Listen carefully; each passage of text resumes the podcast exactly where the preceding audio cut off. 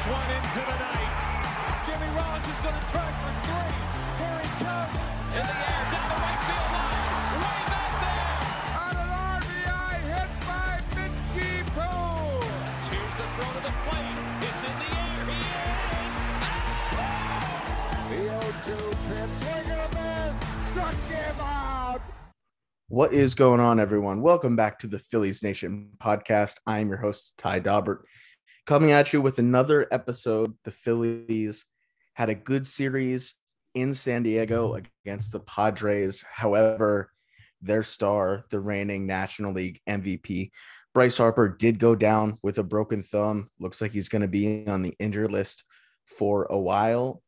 My co host, Nathan Ackerman, he was actually there covering the series uh, this weekend for Phillies Nation. So, Nathan, how are you doing?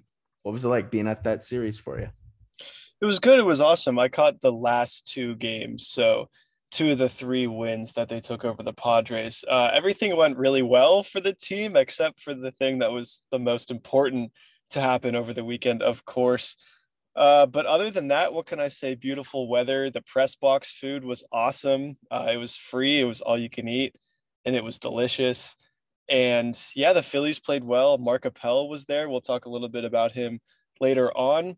Exciting games. The Phillies bullpen is dominant all of a sudden. So that's definitely something that nobody expected. And I'm still not sure. I believe my own eyes when it actually did take place. But yeah, obviously the biggest story to come out of that weekend series was Bryce Harper. And it just came out a few minutes ago from the Inquirer that it's going to be a while. He's going to get uh, surgery on his fractured thumb. He's like thinking maybe at the by the end of August, which at this point it sounds like if the Phillies can get him back at any point this season, they'll take it. But yeah, going to be tough to overcome that. But we'll talk about that too. So yeah, interesting weekend. Um, good for the Phillies in the win column, bad in the future outlook column, if you will. Yeah, and I think the you know, for for a while Harper had been not playing the field because he's dealing with an elbow injury and I think you know, for a long time people are like, "Oh, can can Harper get back in the field? Can he get back on defense?" Like that would be a big boost to to this club and now you know, even even with the injury he was dealing with, he was the most stable bat. He was the best bat in this lineup throughout this season and now you're at a point where these injuries like just pile on top of each other. Now you not only do you have to have a downgrade in the field, you're not there's a significant drop off in this lineup without his bat. Um, so yeah, it's a, a huge loss. Like he's not quite, you know, it's not this season wasn't the best that we've ever seen Bryce Harper. He's had some pretty incredible highs throughout his career, but again, he was like one of the the best hitters in the National League so far this season, and it's just not a it's not a, a bat you're able to replace easily whatsoever. No, no, it isn't exactly what you want. Uh, yeah, it wasn't obviously one of his best seasons, but he's still probably top four or five in the National League MVP race when he went down. I, I do want to push back on the downgrade in the field thing because yeah, it's this is a team that like is not good on the defensive side of the ball. And anybody who can play competent defense, you're going to want them out there at some point. But like getting Nick Castellanos out of right field on an everyday basis is going to be, I, I, even the term like silver lining feels like a little too much because there's no possible way to look at this and be like, oh, but at least that. But I guess that's what I'm doing right now because Castellanos in right field um, if you're a fan of the eye test, if you're a fan of analytics, it really does not matter. It is brutal. And I think I'm definitely on the train that it was at least somewhat playing into the offensive uh, shortcomings he's had at the plate this year. I know it's not fully to blame because he was like sub 700 OPS, which there's a ton of things that go into that. But if we're going to take the small sample size as being any significance, that's not English at all, then you know you went four for five on Sunday in the first game without him. He's not playing right field that game. So maybe there's something there. Maybe this is a silver lining. I know I just said I don't want to say that, but maybe it is. And then the other thing that kind of concerns me though is this team has had a few games throughout the season where they didn't have Harper for whatever cause. They wanted to get him off his feet. He was dealing with that elbow problem. He had to miss a few games here and there. There were nine games, there were nine such games, and they scored a total of 19 runs. So, obviously, again, if you want to look at Sunday and be the optimist, they scored eight runs with, without him there. And as soon as he went down on Saturday, they scored three runs the next inning. It seemed like they sort of, um, you know, if you buy the narrative of, oh, it's payback or they had his back, whatever the case might be, they weren't totally inept. And maybe it's just the kind of thing where, yeah, having his bat out of the lineup every day is awful and is definitely going to hurt them. But maybe the reason they were so bad in the games without him in the first part of, of the year was they just weren't used to having him out of the lineup. And it's almost like his his absence was worth more than just his production. It was like his bat was gone and then everybody else got worse because of it. So maybe what you'll have for the rest of the season here is just he's gone without the trickle down effect that it had on everybody else. I don't know. We'll see. It's been one game. Yeah, and you know what you said about Castellanos is I agree. I, I don't think it's unfair to say like he's a disaster in right field. Like that's not that's not unfair to say. It's it's really bad. Um, but also it's just so awkward. Like he just looks so uncomfortable. It's like every yeah. step he takes, it feels like it takes five seconds to take that step, and he's just like wobbling all over. It's not good. It's not. But good. at the at the same time, he's been a disaster in the field at multiple positions for almost for no not almost for his entire career. And last year he was playing in the national league with no dh and he was incredible uh in ops over 930 and he was playing the field. Like i don't maybe maybe yeah. the defensive struggles like have bothered him a little bit because they've been obvious at times. But i don't think that's like really the reason. And no. while, we're, while we're on castellanos um we kind of talked before we recorded like he's going to be the key if they're able to stay afloat without Bryce Harper I think. Um, a little bit JT Realmuto him being able to he had a pretty good series in San Diego hitting a few homers. Realmuto and Castellanos are going to be the ones where they have to get closer to where they have been throughout their careers go on a little bit of a hot streak until they can hopefully get Harper back. And if they're going to survive this, it's going to it's probably going to be because Nick Castellanos and JT Realmuto have just been better than the really subpar performance they've put up to this point in the season. I think Castellanos is he's really the most important one because they they signed him to be a major impact bat uh, along with Kyle Schwarber. Schwarber has held up his end, and Castellanos, it's it's just been a disappointment so far. Yeah, well, I mean, to, to the point about Castellanos and the fact that he's been playing in the field for each of the last few years, it's true. But also, maybe I think there's a little bit of something to the fact that he was expecting to not have to do that this year. Like they signed him to be the guy who didn't have to play right, maybe would have to play left once every few days to get uh, Kyle Schwarber off of his feet. But his main role was to just hit.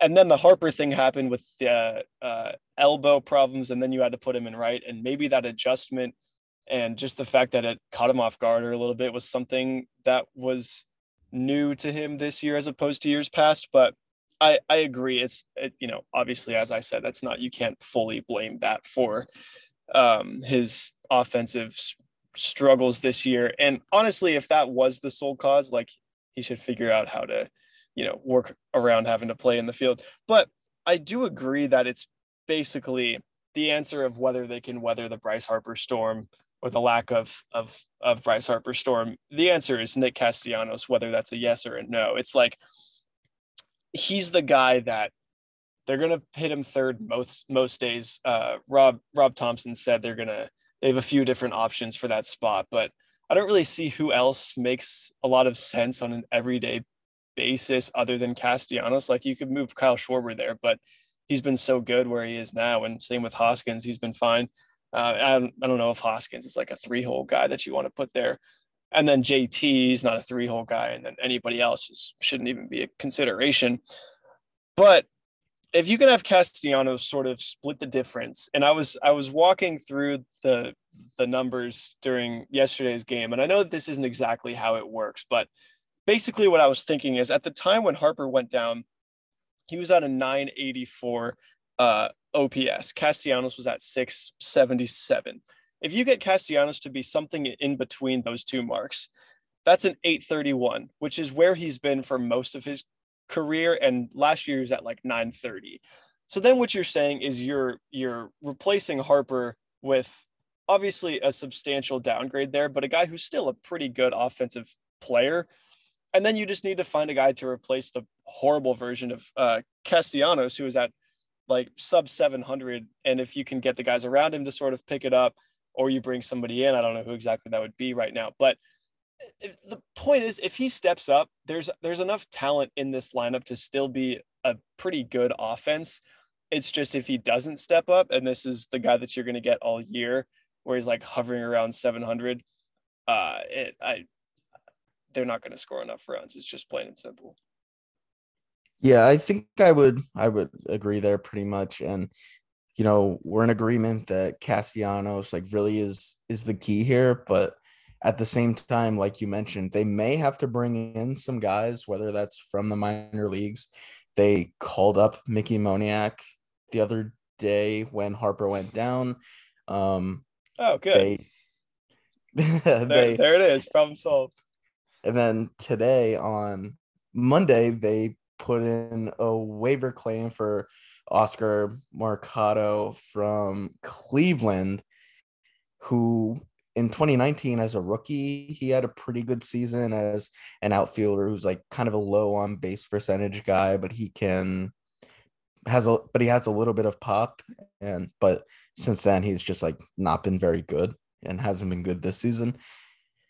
So yeah these options that they have right now in the outfield they're not great and they're going to need a little bit more in the outfield just because if you're rolling with if you're rolling with Odubel Herrera, Mickey Moniak, and Matt Vierling to play two positions most days, like they're just gonna get overexposed. I I feel like, and it, they're just one outfielder short right now. Like that's the way it goes when one of your star players gets injured and they're going to have to look at a few different places. I don't know if you have anyone in mind internally or externally, but I I assume that you're kind of well, you're, you're with me here Andrew, that they could use another one to uh, use another player.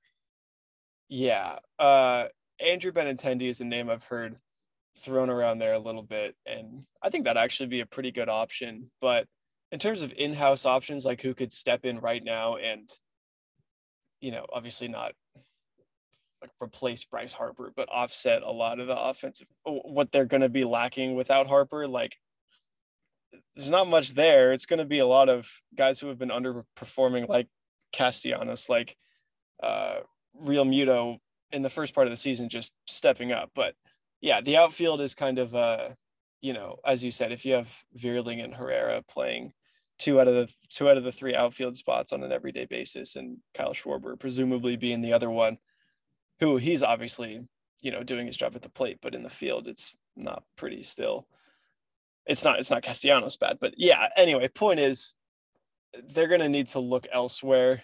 Uh, it's kind of unfortunate because they were probably just going to be in the market for relievers, maybe a starter, maybe a I don't know defensive specialist, but now they're going to be like, you know, in the cards to add a real bat. So, who do you have, Ty? Who's who's at the top of your list? All right, so I have I have one idea.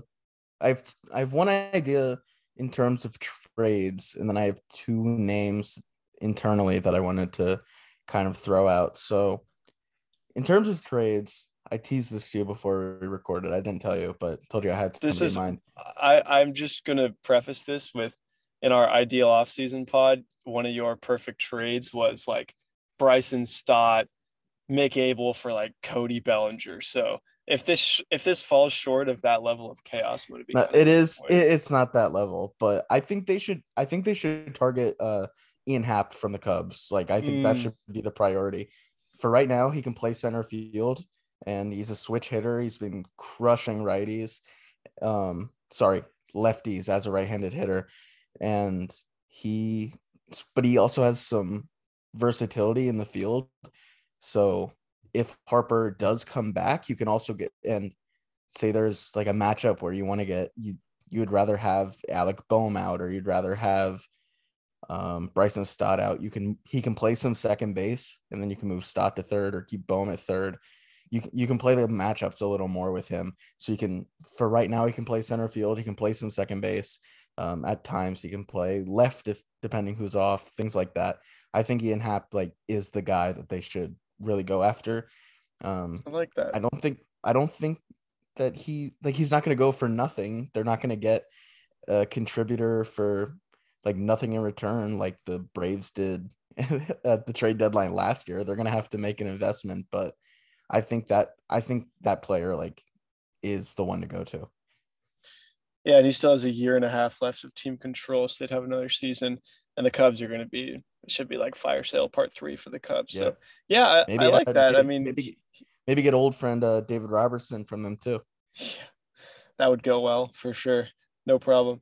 Uh, yeah, I like I like the idea of Happ. He wasn't good in in 2021. He hit 226 with a 757s, but right now he's at 279 with an 8 835, and that's like exactly the kind of guy that you know the Phillies could definitely use. Um, And if if you can get that version of Happ, and Castellanos can be like I said, a guy who sort of splits the difference between what he's been and what Harper's been.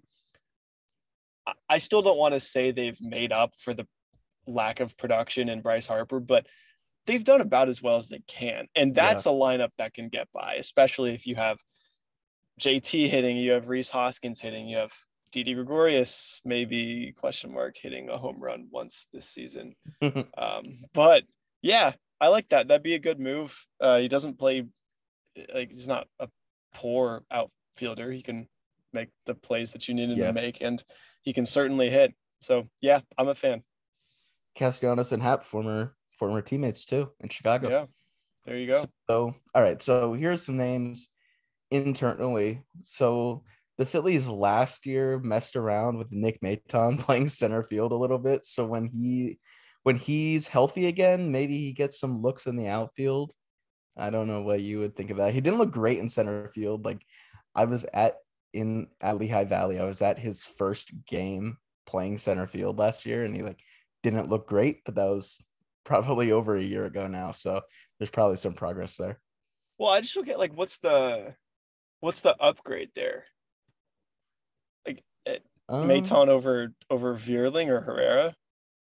Yeah, that's it's just another thing where you can play the matchups a little bit. But every time every time they call him up, um, he gets really hot for a little while. So maybe when he gets off the injured list, they just gotta find ways to put his bat in the lineup.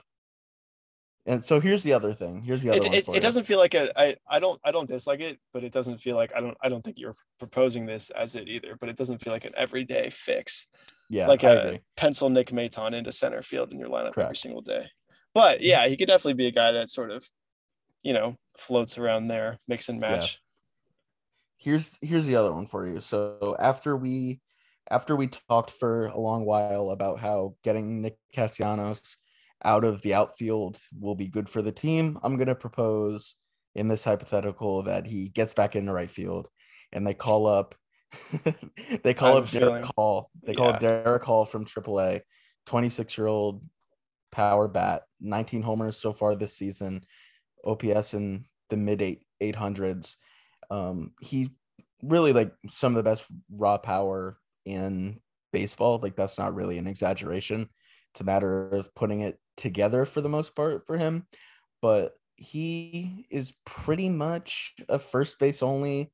Can they've kind of tried him at left in spring training and stuff, but if they feel like they're short a bat and they've been willing to sacrifice the defense before, I think it'd be worth a shot, especially. So I think maybe both of these scenarios might end up coming true in like less than a month when they go to Toronto. Matt Gelb from the Athletic and his recent story noted that they're going to have guys that can't get into Canada because they're not vaccinated against COVID. So like there might be a lineup where Nick Maton's playing center field and Darick Hall is DHing, depending on their vaccination status, which I don't know. I don't yeah. I we don't know who those guys are. like. We don't know who those guys are, right? We just know that there are Not some, really. and we're definitely going to find out once that happens. Correct. Yeah. And I guess last year there was some last season when they had COVID issues. Aaron Nola and Alec Bohm had both said they were not vaccinated, along with Bailey Falter. And then all of them had said that they would consider getting it after they had COVID, I'm pretty sure. So who knows if they are at this point. So yeah, it's it's kind of a big mystery, but it does seem like when they go to Toronto, it's only two days, but they're going to have a lot of players on the restricted list, and they're going to have to call up like a bunch of players from the minor leagues, put them on the 40 man roster for two days. And yeah, that's not it's not gonna be a good look. No, it isn't going to be a good look, but it's not going to be the kind of thing that sinks their season. Like they're going to miss two No. games and probably going to lose both of them anyway. It's the Blue Jays, but yeah, I, I like the idea of Hall. I'm I'm with you that if they did that, it would. Oh, can anything be worse than Castellanos and right? Like, I I want to say yes because I've seen um enough. How do I put this? Minor league Phillies first baseman get called up and put into a corner outfield spot. And it, uh, I'm talking about Rhys Hoskins and left. Correct. Obviously, it took me. Well, no, I just- I just I don't, I don't want to see it again. Is my point. But I also would be okay with not having to watch Nick Castellanos play right field again. Do you want So do you want to know actually, something? look, honestly, the actually, I'm going to walk back on that because they're both going to be brutal in right or left or wherever they play. But if you take the small sample size as any in, in- indication of this, like if if not having to play in the field is the thing that allows Castellanos to hit like he can, you got to find a way to keep him at the DH. And if you put him in right versus Hall in right, like it's I I know we're I don't think Hall, like, I don't think Hall can play right. I really don't think he can play right. Okay, okay, but he can play first, and then you can put Hoskins back in right, Hoskins in left, Schwarber in right. Oh There, man. there. Look, there's a way to make it happen where you, where you can avoid having needing Castellanos to play in the field. The alternative won't be better from a defensive standpoint, and it might even be worse if that's possible.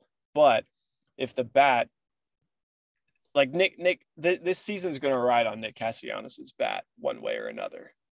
Yeah, I would agree. And and by the way, really, really quickly, you said is anything worse than Nick Castellanos and right? And to that, I would say yes. And it's Nick Castellanos at third base. he was so bad that they had to move him to right. Yeah. no, it isn't good. I I remember I remember looking up the like uh defensive run saved on Fangraphs. It was like Alec Bohm levels of bad, worse. yeah, I think I think like the only worst defender that I can remember, like worse than Castellanos at third, when Ryan Braun was a rookie and he played third, he was like he was like the worst defender of all time. So Yeah, what we're not- saying is that wh- what we're saying is that the philosophy this offseason for the Phillies was to go f- all in on the defense doesn't matter bit. And now because their best player is going to be out for most of the season, the answer is to go even further in. yeah, they have the to no they have to double and triple down. I love it. I love I- it. It'd be entertaining at the least. And Hall, I think, is like I don't I don't ideally he's not like your starting DH on a major league team. I think at this point he's probably someone who you'd prefer as a bench bat and he can make some starts here and there. But if he if they call him up and he puts together like a hot month, like who know who knows what can happen because his power is legit. If he's just seeing the ball really well, he's he's someone who can hit the ball out of the yard. So I don't know. Yeah. I don't know. and they It's need not guys to do that. They Yes. like they, they they need guys to do that because uh well I guess uh Realmuto's hit two homers in his last three games or well that was true whenever he hit his most recent homer which was oh yeah yesterday right no yeah. okay whatever he hit, he hit two homers against the Padres but prior to Yes. that he went 22 games without a homer um Castellanos when he does have these like little two or three day hot streaks at a time it feels like there's not much power there no homers for um Gregorius all season which is pretty bad not what you want there. The only one yeah, I really don't know. I don't know why is he why is he a slap hitter now? I don't know. I don't know. And and he's not even that like he was hitting he was hitting in the what low 300s like 310 315 something like that earlier this Yeah. year and it was like okay if he can hit 330 you don't need the home runs if ev- everybody else can hit them but now he's back to hitting like 265 without the homers still so Yes. yeah not great there but i mean kyle schwarber's the only one really providing a whole lot of um, upside from the power standpoint and he's doing a lot of it so it's making up for a lot of those those other shortcomings but yeah if if they can bring up a guy like hall and he can hit a bunch of balls out of the ballpark then defense be damned part 17 i think Yeah, and he- here's the thing. Like I did not expect us to talk about Darick Hall for as long as we have, but he's somebody that even though Mickey Moniak, after he got sent back down, started to hit well at AAA, he's been playing well. They call him back up. We've how many times are are they going to do the same thing of call Mickey Moniak up? He looks he looks overmatched, send him back down. He looks really good someone gets hurt, they call him back up. It's the same cycle. And I think Yeah. it like at some point you're just gonna have to reach you're gonna have to reach the conclusion that Mickey Moniak is not going to be able to hit well enough to play a regular role for the Phillies at the major league level. no and- he's he, he's he's been a quad a slash spring training player from Yes. everything we've seen the first few years of his career And when you're at the point where your best hitter just went out, uh, you you need to take a swing on somebody who might be able to provide a spark in the lineup, not somebody who can play a good center field, but is just not going to hit. It's Well, just Ty- not to happen. Ty, you're you're forgetting one thing. Moniak's 24. He's still got a long career ahead of him. Come on now. It's true. It's true. So How many times have you heard that? How many times have you heard that with with regard to Mickey Moniak? so all right let's let's transition a little bit here well if we speaking of moniak if we include players now on the injured list the phillies have three former number one overall picks on the roster Nice. right now Well the done. first being bryce harper mickey moniak like i just mentioned and mark appel who we talked about in the intro appel was the number one overall pick in 2013 he was drafted in the first round before that and didn't sign he was a star in college at Stanford, and then he just kind of didn't pitch too well in the minor leagues with the Astros. He was included in the trade for Ken Giles that sent him to the Phillies, and the combination of some injuries that held him back and just underperforming. He was considered a bust by a lot of people, and I think that was probably a fair assessment at the time he stepped away from baseball after the 2017 season. Last year, the start of 2021, he came back to baseball. He pitched in double A, made it to triple A. This year, they converted him to a reliever full time for the first time.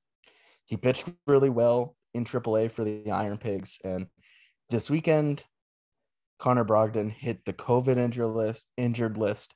They needed somebody to go out there, and they called up Mark Appel. So was on a on a short list of number one overall picks that didn't make the majors, and he's no longer on that list. It's a nice story. Nathan, you were there to kind of take it in. So what was it like getting to hear from Appel? What are your thoughts on him getting the call up for the first time?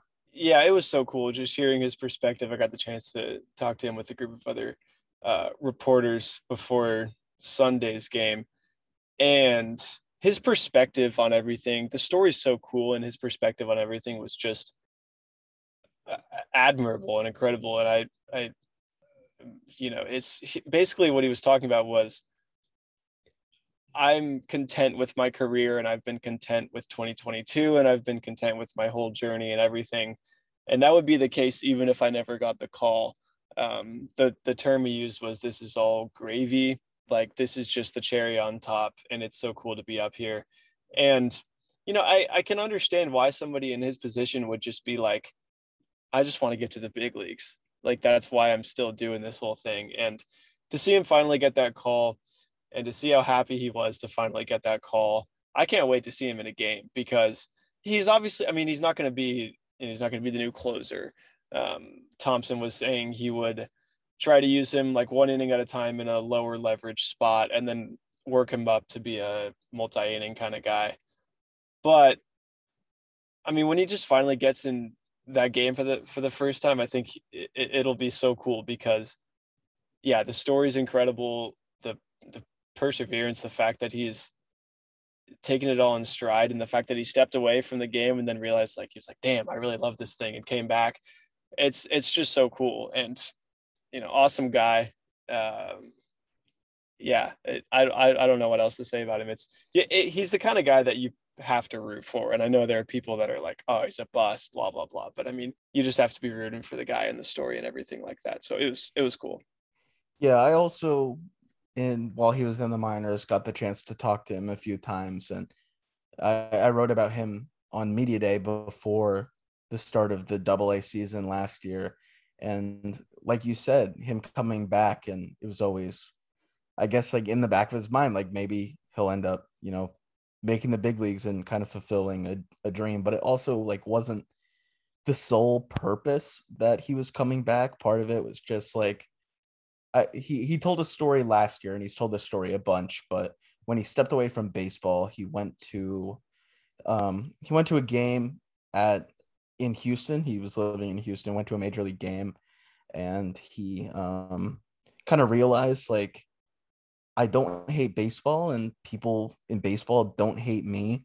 So like he he kind of realized like yeah, all this bad stuff, like all the failure happened in the past, but that doesn't mean I'm like shunned from baseball and that kind of opened his eyes to want to come back and he he made it happen, which was cool. It, wasn't he he said that there wasn't really a ton of expectations for levels and like it was obvious he was almost 30 years old, starting out the season in double A, and he seemed really happy about it.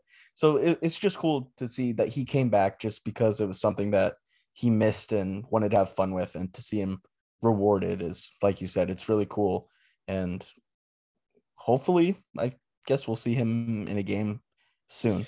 I would think we have to. I mean, it feels like Rob Thomson is the kind of guy that even if he knows a Appel is going to go down when Brogdon gets called up or whatever the plan might be there, even if he knows that it's just going to be a week long stint, and I'm not saying that it that it will, maybe he'll be, you know, more of a more of a long term guy, but it feels like he would make a very intentional effort to get him into a game as soon as he possibly can, whether they're up by four or five runs, down by four or five runs. It seems like he's the kind of guy that he talks a lot about how he likes the young players and he likes the energy that they bring and he also talked a lot about his own um, spending, you know, spent a lot of time in the minors as a coach and things like that before finally getting the call to the big leagues. And now, obviously, he's a manager for the first time this year. And so I think I would be shocked if we don't see Mark Appel in a game at some point. And one of the, one of the one of the other things coming back to what you said, Ty, about you know him him realizing that he still loves the game was he said on Sunday, he was like, when I came back in 2021 it was like playing around a golf after not having played for quite some time. Uh, you you you know you you look up and the score is not that great, but you hit enough good shots where you're like, yeah, this is still pretty fun. I want to keep on playing. Ty, you and I hit the links from time to time, so I, I can say for myself, I don't know what it's like to hit a few good shots. So I, I yeah, I'm not his, good. On, I'm not good at the second round either. Yeah, I'll take his or any subsequent round. So I'll take his word for it on that. But yeah, it was just a cool perspective to have. I also got to got to throw this in there. Um, we have a pretty deep personal bond too. Uh, Mark Appel didn't go to my high school, and he didn't go to the high school that I would have gone to if I didn't go to that high school.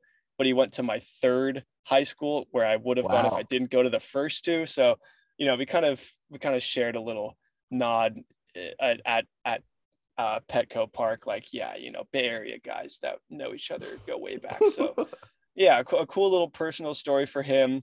Also from me too. It was pretty fun, but no, just a great guy and a great story. And yeah, I would I can't wait to see him in a game because I am almost positive that it's going to happen at some point.